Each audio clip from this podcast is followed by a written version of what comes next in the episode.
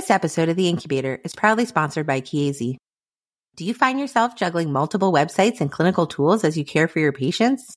Neo Care is a resource providing access to multiple clinical calculators in just one place. To learn more, visit NICUconnections.com backslash Neo Care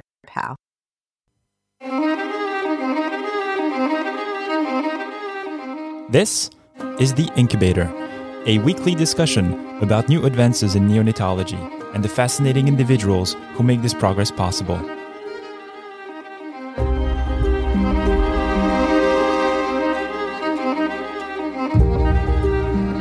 I am Dr. Ben Courchia. And I'm Dr. Daphna Yasova Barbeau. We are neonatal intensive care physicians.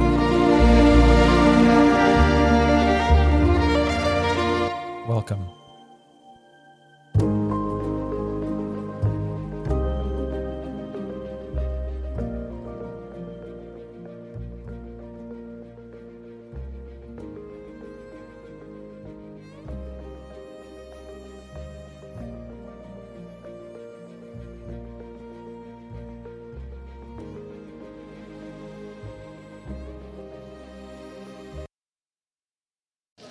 So this morning, our first guests are Dr. Anthony Piazza, Dr. Jean Pallotto, and Dr. Beverly Brozanski. And our first topic is about the multifold QI initiatives of the CHNC. So it seems like QI was really a pillar of, you know, the original thoughts behind the CHNC. Tell us about that. Who's going to take this first? well, we started um, in what was it, 2011? Um, and uh, with CHNC, with uh, was 25 centers um, with the database.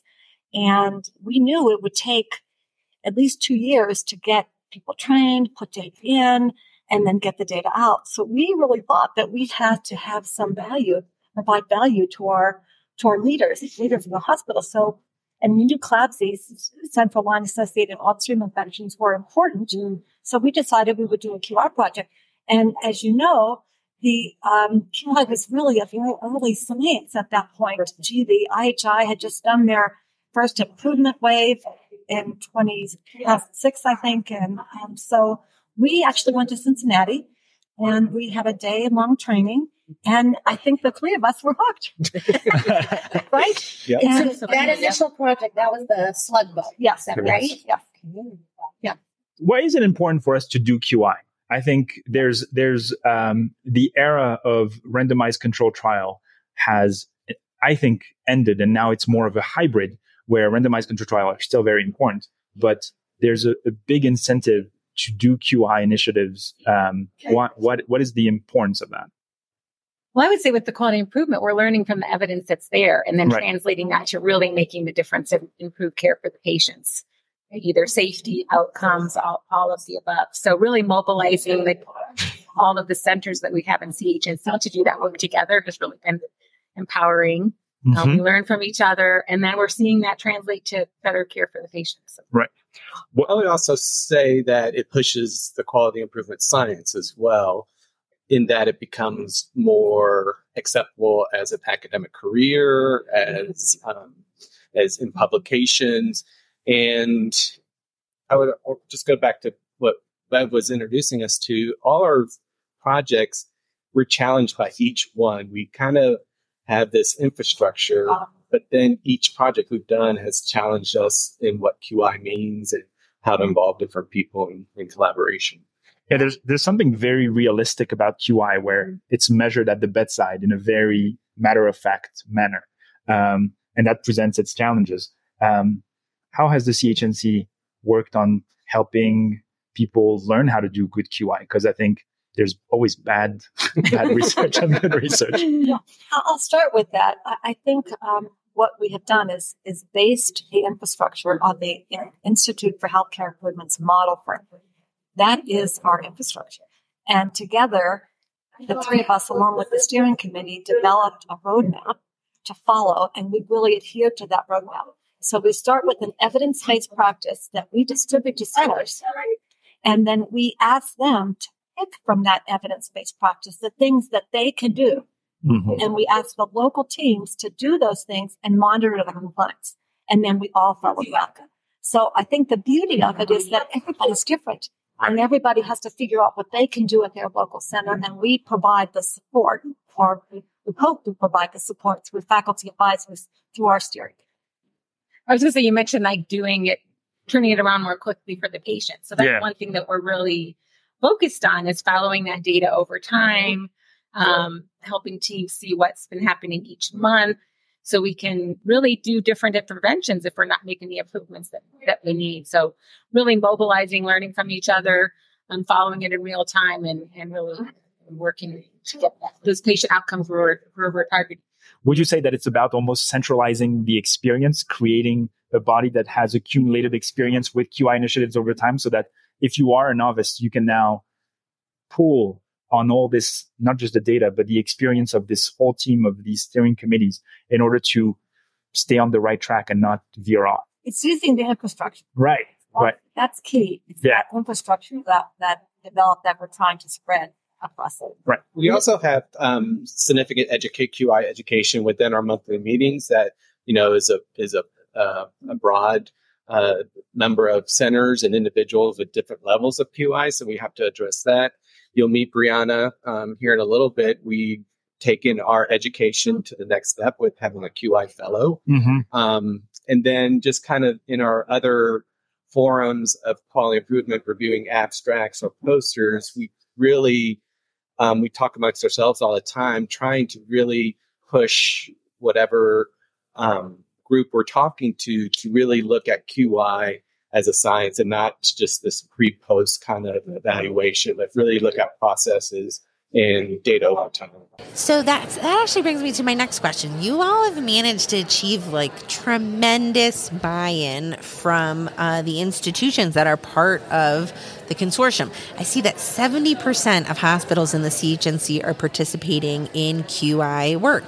Um, and you talked a little bit about the education and the standardization um, of kind of how things roll out. But can you tell us a little bit more about how you're able to support teams and engage institutions to get this kind of buy-in? I would say, you know, quality improvement is really a team sport. Mm. So we start with a group of experts from multiple hospitals. You try to pick a project that's important to multiple hospitals. And then we get those experts to really do a lot of the legwork. Mm-hmm. So then that can take some of that off teams and really put the metrics out there and put the background of the why for the metrics. Um, so just trying to do a lot of that centrally. Um, and then the most powerful part to me is the sharing and learning. People are mm-hmm. doing different things at different places in the project and really learning from those high performers. You know, just to pull in a little bit of what Jane's talking about, and I, I I think that one of the most, one of the beauties of CHNC is that we're all in this for the patient. Mm. And so we're, we're no, it's not about us. It's not about me. It's really pulling people up and giving everybody a chance to participate and, and, and, and have their name be known within their organization as a part of the quality collaborative. So I think I think people like that. They're really they really feel that they're part of the improvement process, and, and I, I think all of the leaders within CHNC have done a really good job. Bev mentioned the clinical practice recommendation, which is kind of the handbook for the evidence as we go into a into a project and that clearly has the evidence behind whatever we're doing. So that's a great tool for people to learn from for that project. And then a lot of our platforms will have um, sharing of, of checklist tools or processes that can be adapted from place to place. And, and so that transparency and that collaboration is, is really key. What's your favorite QI so far? The one either ongoing or that's completed a project that you thought, man, that's really cool. I'm going to say Slugbug is yeah. my favorite still. It was our first one. I learned a lot just in quality improvement. My daughter made the little logo uh-huh. when she was like 10 or T- Tell us what is slug bug so that people don't assume that uh, it involves uh, the clearing of slugs from the NICU? um, let's see if we can standardizing. Oh no, you don't have standardizing line care under guidelines. So, yeah, yeah, yeah, but it has to do with central lines, basically. It has to do with eliminating what, infections from separate central lines. Got it. Got it. Well, I'll say that we were so excited about that first project, and we had so much enthusiasm that our second collaborative actually had two projects. And I think that's um, one of my favorites because the, we were trying to keep babies warm in the postoperative period. Mm-hmm. Step in next steps. We actually used that outcome and we, we took, I, don't know, we did a 48% or so decrease in postoperative hypothermia. We mm-hmm. put that outcome into the newborn, the newborn section of the U.S. News of World Report. So we spread that across the country mm-hmm. for all the all the centers that participated in U.S. News. And then the second part was handoffs. And that handoff was so important because so many um, centers, mm-hmm. neonatology groups, spread that postoperative handoff to their PICUs and the heart centers, which which was great to see yeah, that we yeah. were able to incite that enthusiasm around. that. I think mine was Slugbug as well.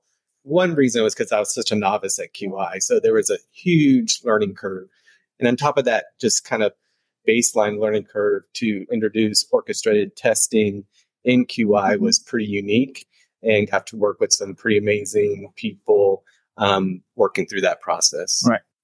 So, do you have any words of wisdom for teams that are working on their own QI efforts? Collaboration, I think, mm-hmm. is the biggest word. Getting all your stakeholders. Don't work in a silo. Bring in everybody from the bedside nurse to administrators to your trainees. And don't underestimate the time it takes. You can see and you really have to align with your leaders. If you're the leaders of your unit, department, or division don't believe in the project, then then you won't necessarily have the support to buy it because you may not, as a QI leader, have the authority to make it happen. Right. That's a good point. I would just add follow a standardized process when you're getting going because I think it's easy to feel like it's easy and cut corners on kind of the science behind QI.